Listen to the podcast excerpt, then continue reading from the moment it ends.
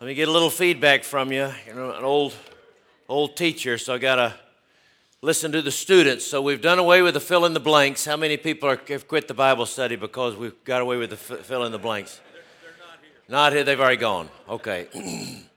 I don't hear the clicks, you know, at the end. You get that last blank in, click, click, click, click, click, click. So I know that's just annoyed all the OCD people. is the uh, is the outline working okay for you? Uh, uh, if you, any other suggestions of how it, learning would go better with you, that'd be great. But we will uh, proceed. Different what? Bigger print on what? That? On that? Yeah, we'll take that under advisement. I don't think they make anything bigger than that, but we'll uh, we'll work on that. And what? I got so many good ideas coming at me. What's the uh, man in the blue holding up this doing? What, what is that?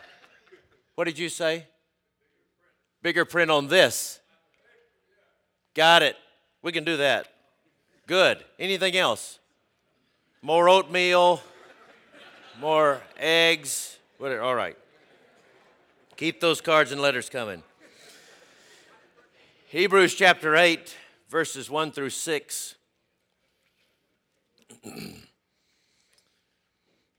Let's read God's word.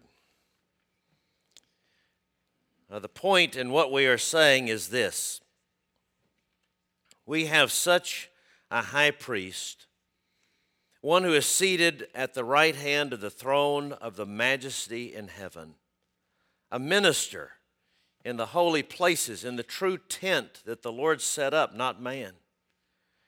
For every high priest is appointed to offer gifts and sacrifices, thus it's necessary for this priest also to have something to offer. Now, if we were, if he were on earth, he would not be a priest at all, since there are priests who offer gifts according to the law. They serve a copy and shadow of the heavenly things. For when Moses was about to erect the tent, he was instructed by God, saying, See that you make everything according to the pattern that was shown you on the mountain. But as it is, Christ has obtained a ministry that is as much more excellent than the old as the covenant he mediates is better, since it is enacted on better promises. God's Word. Let's pray.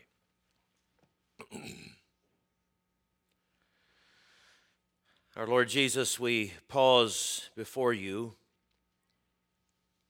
In our sanctified imaginations, get you firmly in mind.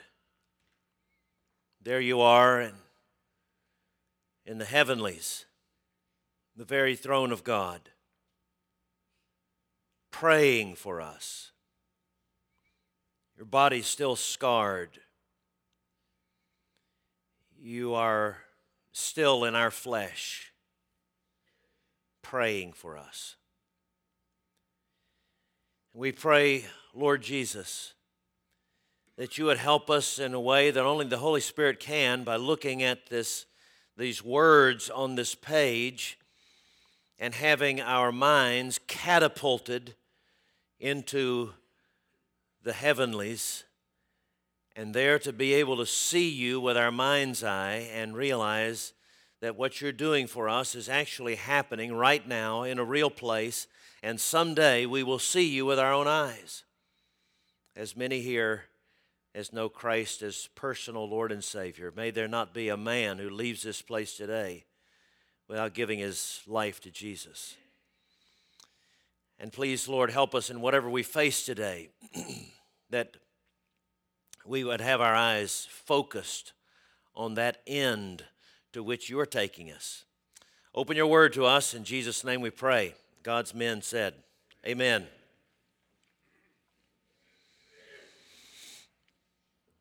A few months before I moved here, uh, middle of the night, my daughter, our 14 year old came running into our bedroom and she said, It's raining in my room. It's raining raining in my room. Stumble out of bed, you know how you are. You go in, and before we turn the lights on, I step in the room, and sure enough, it's like an ocean spray hitting me in the face from every direction. Turn the light on, and there's a there's a drip coming through onto her ceiling fan, and the ceiling fan slinging it. Not only is the ceiling covered, but now all the walls are covered as well. I uh, we we uh, the pan on the air conditioner was overflowing, you know, and we got that uh, settled and enough to go to bed at night. Have a f- friend in the church who is a builder and he had renovated this this house for us. And I called him over, and well, actually, I called the HVAC people over first, and you know how that goes. Well, you know, um, I've got uh, bad news and worse news. It's never good news and bad news. I've got bad news and worse news. You know, bad news is you got water coming through your ceiling. No, no, no, no surprise. Thank you for that. That's worth a that's worth the visit right there. Water coming through your ceiling. Worst news is it's coming from your air conditioner. I got that. Okay, then there's even worse news. It's this little pump or whatever, and uh, it's going to be this much, and then we replace that. And then the worst worst news was that that didn't work. It turned out to be the whole system, and the whole system is in the attic of a of a of a of a three-story house. So. Uh, I called my friend the bill. I got this, you know, astronomical figure for what it would cost and the labor and so forth. I called my builder friend and I, I told him my woe story, and he said, uh, George, will you just let me handle it? I said, Well, sure. I just let you handle. He said, Just, just go out of town. Just leave. All right, we did. We went, went over to went to a baseball game. He called me and said, Can you stay a little longer? and then, can you stay just a little bit longer than that? When you get back, everything will be fine. And uh, he replaced the air conditioner for less than half the price it was getting bid for. He cut a ginormous hole in to hoist this thing up and got it all. And then, but, but he said, I just want it all. I just want it all right for you before you come back home. When you get back home, you turn the key, you come in, you go to the bed, bedroom, and, and the air conditioner will be, everything will be just right. And that's the way it was. I couldn't see it. I couldn't see what had happened in there. I didn't want to see it. You know, I'd have to dismantle the whole house and put the air conditioner in and put it back together, something like that. And what we've been learning in these last several seven chapters is what we needed. And in some ways, it's bad news, bad news, worse news, worse news, worse news. You're a sinner. Well, it's even worse than that. It's even worse than that. It's even worse than it's not only are you a sinner and in need of salvation, you need a priest. You have a priest, they're no good. They die, they have to offer sacrifices for themselves. You have a way to worship God, but guess what? That's not working either. It's not going to last forever. That's why you got to keep slaughtering these animals year after year after year. This is what you need. Seven chapters we've been told what we need. And in the eighth chapter, we're told this is the main point. See it? Now, this is the point. This is the point. We have such a high priest. That's the center of the book. There's more to study, but this is the, this is the point. Everything you need. Bad news, worse news, and worse news. You've just gotten bad, bad news of just how much you and I need. And now we know. We have it. Everything we need found in Jesus Christ, who is providing it now too, He is constantly providing our salvation. what we need, what we have, chapter 8. Here's the proposition that I've already changed this morning. It's not what's on your page, but uh, or on the board. Here's what here's the proposition, the new proposition. Because Jesus is the priest of the true tabernacle. That's the point I want to make. That's the point that chapter 8 is making. Because Christ is the priest of the true tabernacle. We must trust his ministry for us in heaven is perfect. The rest of it is the same. But I want to emphasize in the first line because Jesus is the priest of the true tabernacle. We must trust him. I'm going to give you the four points, uh, and, uh, and then we'll work through them each one. First point will be we have such a high priest. Because we have such a high priest, we must trust his sacrifice. Number two, because he is set up by God, because the heavenly tabernacle is set up by God, we must trust his intercession. We must trust his sacrifice, point number one. Trust his intercession because it's set up by God. Number three, his, we, uh, he has made the perfect self sacrifice for us, so we trust him for our future. And then, number four, in verses five and six, we'll, we'll look at those superior promises, which mean that we must trust the proofs, the process of his sanctification. Point number one, verse number one. We have such, quote unquote, a high priest. Now, the point in what we're saying is this we have such a high priest, one who is seated at the right hand of the throne of the majesty in heaven. Uh, here, uh, the, the author is at a point of climax, he is at a point of exclamation. Here is what we have we have needed for these since the since the fall of Adam and as we learned and we'll learn at the end since before the fall of Adam we have needed this kind of salvation and now we have it in this so great salvation this such a high priest. And he is the perfect priest for several reasons. Just a little bit of review. He is the right man I want to just put all of this up there at once. You're coming. It's coming. It's on its way. It's on its way. It's called the resurrection, but uh, we're going to. I feel your pain. That's why I'm looking at my page like this. well, just hang with me. I'll tell you what it says. We have the right man. Right man. He's the high priest. He is the one we've learned is perfect. He's the one who is totally righteous. We've learned he is the man. He is the God man. We have the right man. We have him in the right position. We're told he's at the right hand of God. Now it's interesting this this uh, this idea of the throne of God. I think I've given passages up there um, that you can't read, but the Revelation Revelation 16 and Psalm 62, the throne of God. In Revelation, we're told, it talks about the throne of God and that Jesus is on the throne. It's, a, it's an interesting idea. The, the, the, the, the throne has two seats on it. Now, of course, we know that, the, that God the Father, Son, and the Holy Spirit are the same, same in substance, equal in power and glory, the Trinity, one and three, three and one.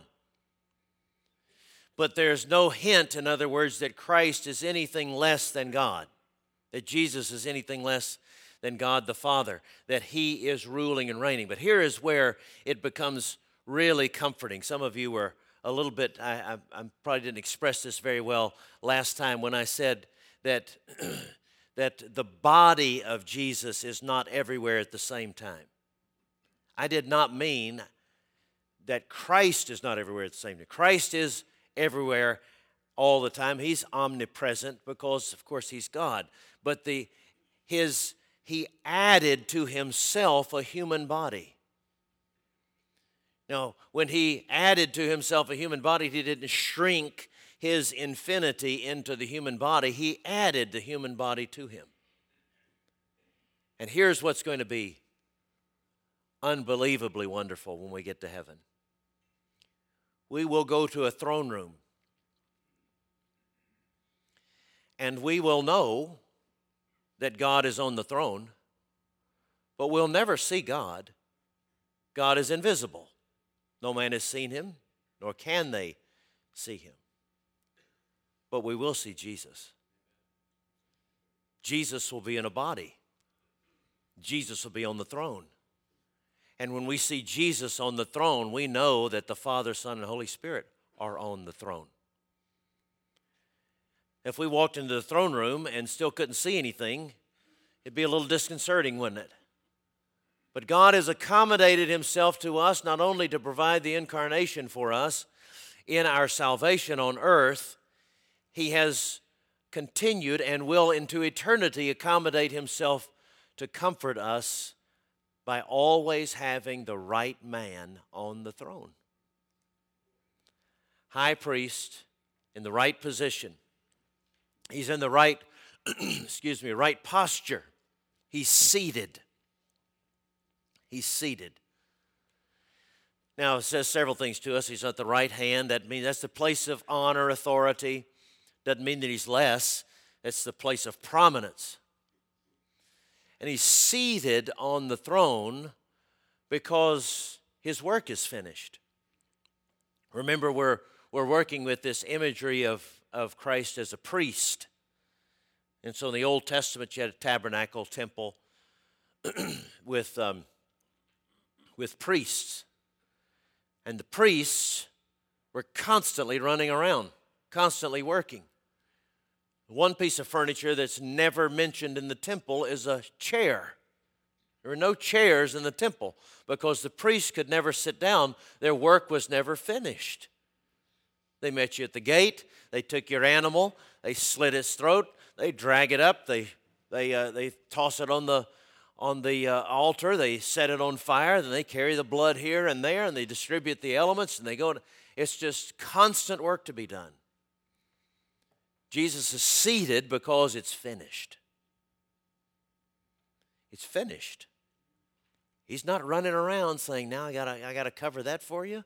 You mean I've got more to do? It's finished.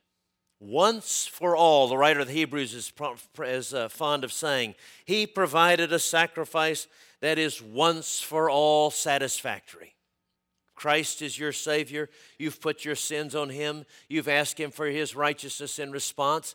He, it's finished. Your sins are paid for. Number two, so you trust that sacrifice. That sacrifice is all sufficient. Number two, he's set up by God. That the, this tabernacle in heaven is set up by God.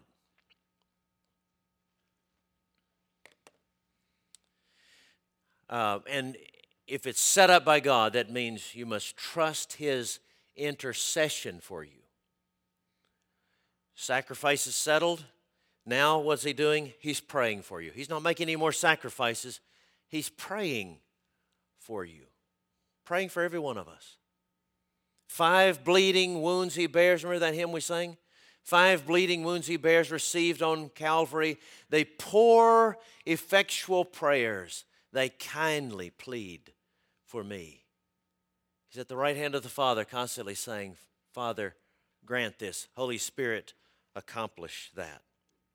Now, look at verse 2, what the author says about this holy place. He is such a high priest for these other reasons right hand of the Father, right position, uh, right man. He is also a minister in the holy places in the true tent that the Lord has set up, not man. The Lord has set this up, not man. Let me get this image in front of you that some of you found interesting uh, last week when I talked about the mercy seat. The mercy seat, just for review, is that little golden box about three feet long that uh, was in the Holy of Holies. There's a lot of fighting over the, over the Ark of the Covenant in the, in the, in the Old Testament uh, because it, was the, it represented the presence of God. It was also, by the way, just for just to fill out your, your understanding of Scripture, the, the Ark of the Covenant was also the repository for the, for the, the Scriptures as they were written. Now this isn't up there. Don't don't don't look up there for that. It's not on your page either. But just this is free of charge. So as prophets would write the scriptures, they would be a, for a to, someone to be a prophet in the Old Testament. He had to he had to give some predictive prophecy, and uh, he would he would give that prophecy, and then uh, it had to come true before anyone would accept that what he had written was the Word of God. So, predictive prophecy the virgin will be with child, and um, you, you, know, the, the, you're going to be led into exile, you're going to return from exile, whatever the prophecy was. When the prophecy was fulfilled, then the people would say, Ah, that man is written. What he's written is the Word of God. And so they would roll up that scroll, Isaiah, they roll up the scroll Habakkuk, they roll up the scroll of Micah, and they say, ah, he's proven, proven by his prophecy, and it would go into the Ark of the Covenant. And so, how do we know what the books of the Old Testament were? How do we know what books are in and what books are out? Because only the books that were in the Ark of the Covenant are the books of the Old Testament. And those are the books we have. New Testament also those writing those writing apostles had to be confirmed by their doing of miracles or prophesying, seeing the risen Christ, and when they were, then they were confirmed that what they wrote was the Word of God. That's how we got our Bible. That's how we got the books that we have in the Bible. So, that Ark of the Covenant, that repository of God's Word, is a moving Bible. It's a portable Bible. And included the Ten Commandments. And, and then we talked about the, the Day of Atonement when, when the, one of the, the, uh, lamb, the goats were killed, then that blood was taken. It was poured over the mercy seat. There was a lid on top of that Ark of the Covenant, and the lid had two angels reaching toward each other with their wings like this, and it formed a chair. You might say it was a throne. And he would cover, the high priest would cover that throne with blood. And the image was as a holy God would look down at the way his people related to the Word of God, then he could only see them through the blood. Of course, they were, they were always sinning. Of course, they didn't keep the Word of God perfectly, they broke the commandments. So the only way he could have fellowship with them was by looking through the blood. That blood covered the throne and called it the throne or the seat of mercy. Now, just think about how nasty blood is. Uh, if you've uh, killed a deer, and you take it to the processor in the in the you know the wee hours of the morning or late at night. Uh, maybe you like that smell, but I've never liked that smell. You got these deer hanging everywhere, the blood's dripping, it's splashing on your feet and so forth. Some of it's coagulated. It's kind of they've got they've always got the the heat running in there too, just to make it even better. And and uh, it's a putrid smell. I once visited one of the, the pioneer fathers of our church in Augusta. He's a great man of faith. And um, he was a very dignified man. But he was very, very sick when I visited him. And um, he had soiled himself. And uh, uh, really bad. And um, he had been that way, obviously, for a long time. Well, I wanted to visit with him, a dear brother. He wanted to visit with me. He was humiliated, uh, and uh, I was uncomfortable. We were both uncomfortable, but we wanted to visit each other.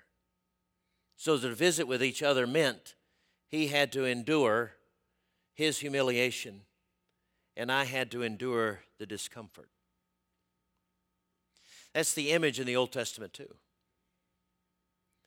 The, the temple was not a sweet smelling place.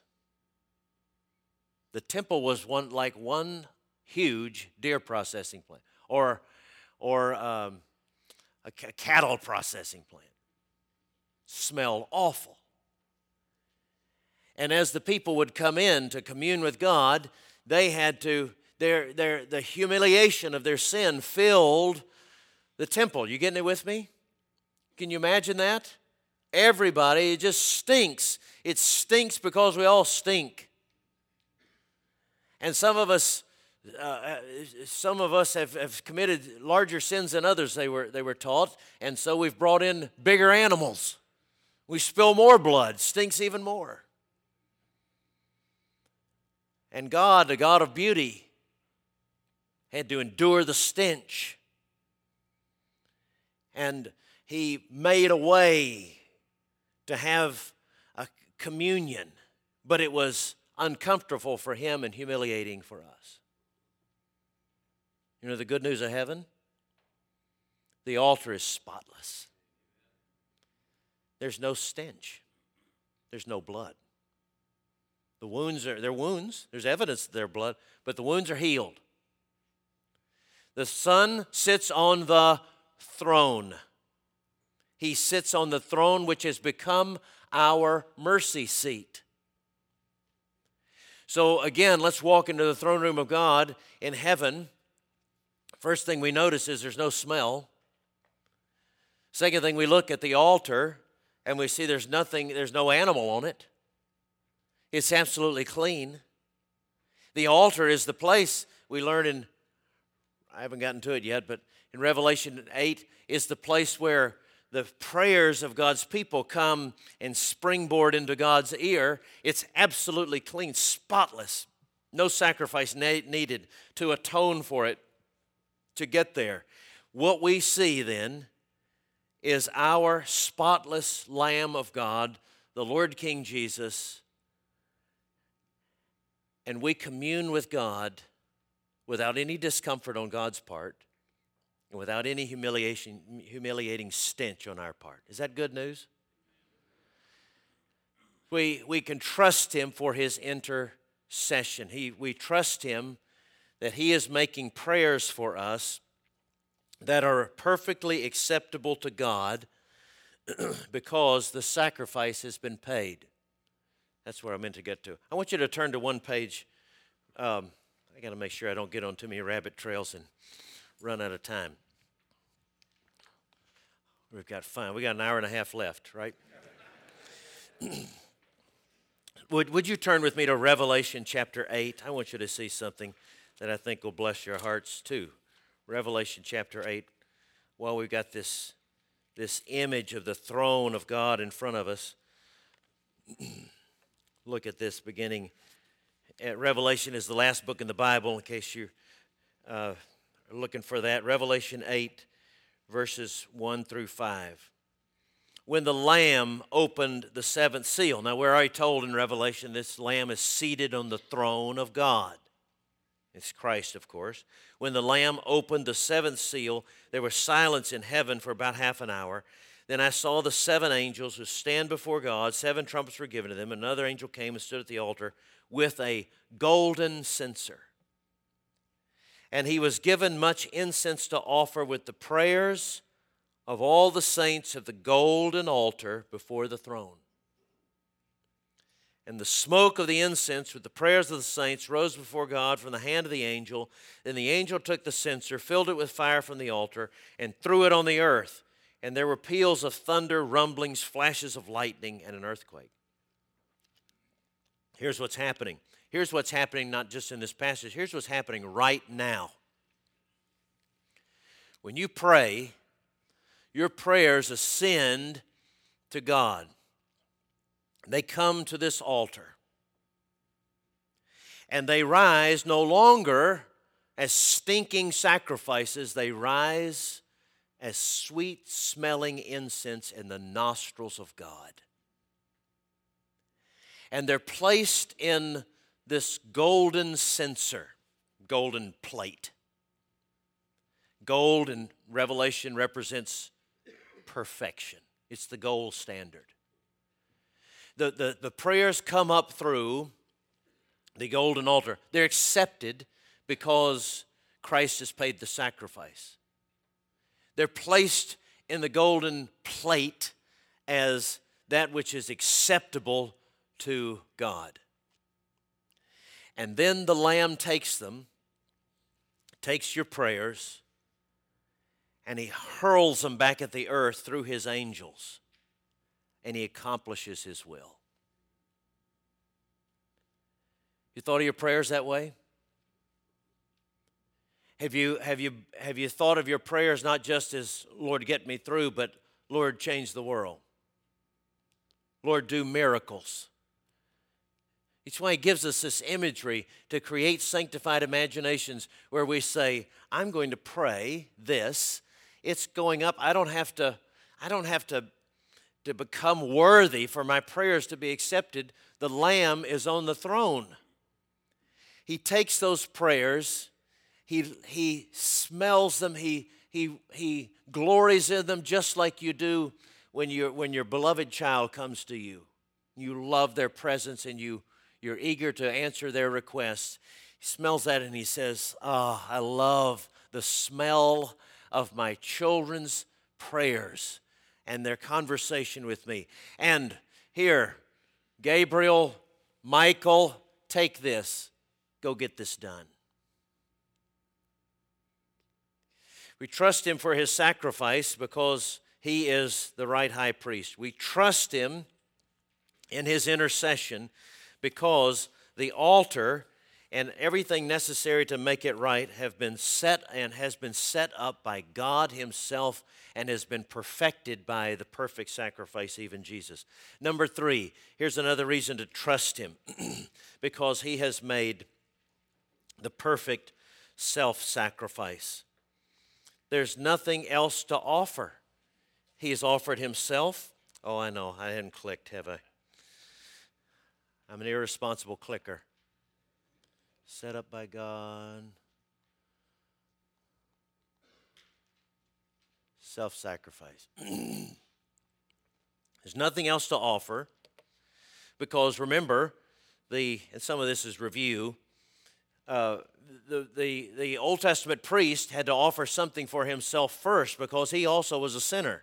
If he tried to do work on your behalf and didn't offer a sacrifice for his own sin, he'd be struck dead. But Christ, the perfect priest, has nothing, nothing else to offer. He has offered himself. He has nothing else to offer for you either. He's already offered everything necessary for your and my salvation. We can approach him we can approach him with total confidence. Let me say something uh, before I forget it. Look over at chapter 9, verse 24 of uh, back to Hebrews. I want to set up this last point because I think this can be a little bit challenging to us. Chapter 9, verse 24 says, Christ has entered not into holy places made with hands, which are copies of the true things, but into heaven itself, now to appear in the presence of God on our behalf. Look down through this passage with me back in Hebrews chapter 8. Verse 3 Every high priest is appointed to offer gifts and sacrifices. Thus, it's necessary for this priest also to have something to offer. Now, if we were on earth, he would not be a priest at all, since there are priests who offer gifts according to the law. He has it. He didn't need to. He, he didn't need to offer anything else. If he came back and entered into the old into the into the tabernacle temple service, there would be nothing for him to do, because he wouldn't have an offering to offer for himself. He wouldn't have an offering to offer for anybody else. He'd say, "My work is complete. I don't have anything to do." He's imp- impressing on us the finality, but he's also telling us in chapter in this passage in chapter 9 what he goes on to say in verse 5.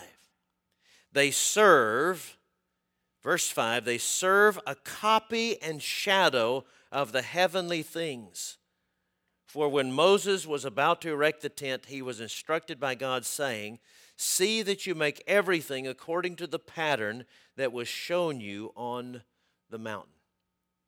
Now, this can be a little bit tough for us to understand, but listen very carefully. God identifies the place in heaven where Christ is doing his work for us as a tabernacle, as a tent, as a temple, not because there was a tabernacle, a tent, a temple on earth, and he said, You know, I'm just going to compare this to what you have on earth. It's the other way around. God establishes, established a tabernacle in heaven, a real place where Jesus is, where Jesus is really doing our the, the, the redemptive work that we need. And God called that the tabernacle. And then God said, Now I want my people to have an image on earth of what's up here. So this is the way I want you to build it. And he gives the, the, um, the instructions in, in uh, Exodus.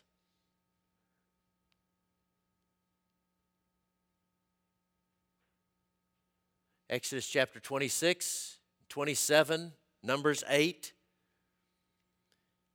He gives instructions for how he wants this tabernacle built. And it is a replica of what is actually in heaven. The earthly tabernacle was a replica of what is actually in heaven. There is actually a place where Jesus is. There's actually a place where Jesus is making intercession for you. There is actually a place where our prayers come and they're acted on there is actually a place where Jesus speaks to the Father and he says, Remember my sacrifices, remember my, remember my scars for them. Father, do your will. The tabernacle on earth has been replaced by the church, the church at worship. And when we gather on Sundays, we are replicating what is happening in heaven. There is actually a place where those who have died and, and trusting in Christ, our friends, loved ones who have gone on to heaven, there's actually a place where they are. And they are worshiping around the throne. Jesus is really there. The saints are really there. I don't really know what form they're in, but they are there. And when we worship, it's as if we plug into a signal that's already playing. And uh, on the Lord's Day, we plug into that signal, and there is a very imperfect replica of what's happening in heaven happening on earth. There's a call to worship worship the Lamb, and we respond. There's a reminder that sins have been paid for. There's an invitation to pray. There's an invitation to hear the promises and instruction of the Word of God. There is singing. There's praying. There is sweet reunion. What we're doing here, in other words, is not more real than what is happening in heaven. We have been hindered and handicapped by uh, Platonic philosophy, this idea that, that the spiritual, the, the, uh, the nebulous, is more real than the objective. And so we tend to think that, um, that when we go to heaven, it's just going to be, you know, kind of nebulous and everybody floating around and and maybe hovering around with some angel, some angel wings or something. It's just, it's, it just seems, it just seems something that is, it is totally unlike who we are and what we experience here. But that's not the way it will be. What we will experience in a new heaven and a new earth is more real than what we experience right now. Uh, I don't think anybody has done a better job of trying to capture and, and here, you know, I'm talking about a whole lot more than I understand because I haven't been there. But uh, creative people like C.S. Lewis have done the, a, a great job of trying to capture the enhanced, the perfected reality of heaven. So you you C.S. Lewis, who wrote the Chronicles of Narnia, you know he talks about the Shadowlands, living in the Shadowlands before you get to Narnia. And the Shadowlands is that's earth. The earth is just is is uh, is a is is an experience of shadows that as real as it seems to us, as high definition as it seems to us, as tactile and as real and bony and fleshy and, and hard and stable and gravitational as this seems to be. Lewis says in another place, in the book called The Great Divorce, which is his book on heaven, he, he, one of the figures says, You know, in heaven, things are much solider than they are here in Britain. They're more, they're solider. And in fact, uh, as one person gets off of the, off, off, off of the bus that takes him from, from uh, uh, earth or hell to heaven, they say something like this uh, that walking proved to be difficult, the grass was hard as diamonds to my unsubstantiated feet. So when they first got there, they're still in their human body, they're used to experiencing earth, but when they step onto the grass with their bare feet, it, they can hardly walk because the grass is even is more real, is solider than the than the than the grass on earth. The the the heavens were of eye piercing blue. It took a while to get adjusted. This place that Christ has gone to prepare for you and for me, this place exists right now. He is there. He is there as the perfect sacrifice. He's, he has paid the absolute perfect price so you can trust it. It's done once for all. He is in a place with a clean altar. So you can trust that His prayers for you are effectual and He's bringing them about. He is in the process. You can trust Him for the process because He is bringing you along and, and, um, and, uh, and making you what you need to be for heaven. And the day will come when you experience heaven, and it will, it will be this.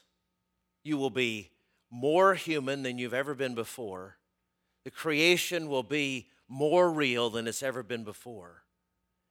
And those occasions that you've had when you have felt a special closeness to God through Christ and you felt like all is right in the world, that will be true of your relationship continually. Now, how can you believe that? Just going to close with this. Look at the last verse, verse 6. As it is, Christ has obtained a ministry that is much more excellent than the old, as the covenant he mediates is better, since it is enacted on better promises. What are those better promises? The better promise is that Jesus is the fulfillment of the promise that every promise he makes to you in Scripture is yes and amen in him. Do you realize that your position in Christ is better than Adam's position before he fell? God's grace is such that he replaces what we lost with what is infinitely better than the original. That's how good God is. Where sin abounds, grace does much more abound, grace upon grace. And so here's what was true of Adam. Adam's put in the garden. He doesn't, he's not a sinner yet. He hasn't sinned. He's given everything. Everything is perfect. Everything is working in, in perfect harmony. He's given, he said, uh, uh, you, you don't have to do, you know, his Bible was very short. It only had one line. It said, don't eat of the tree. And that's the one thing Adam and Eve wandered to do. And then the fall came. And so sometimes we think, well, boy, wouldn't it be great if, if God could restore us to where Adam was before the fall? But that'll never happen. We'll never be as good as Adam before the fall because we'll always have this remembrance of the sins we've committed. But that's not true.